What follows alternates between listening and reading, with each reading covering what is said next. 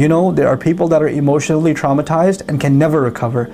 Why not? Because Allah hasn't tied up their heart. Allah hasn't done that.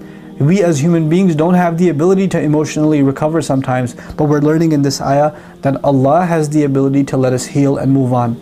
Allah, you could say to yourself, I don't have the emotional capability of forgiving you. But Allah says, I'll tie your heart and I'll give you that ability. You can say in your heart, I have, I was, I'm too damaged by what happened. There's no way I can move on with my life.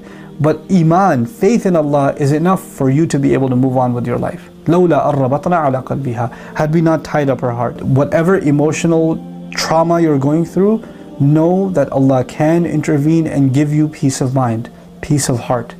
And He can give you tranquility again.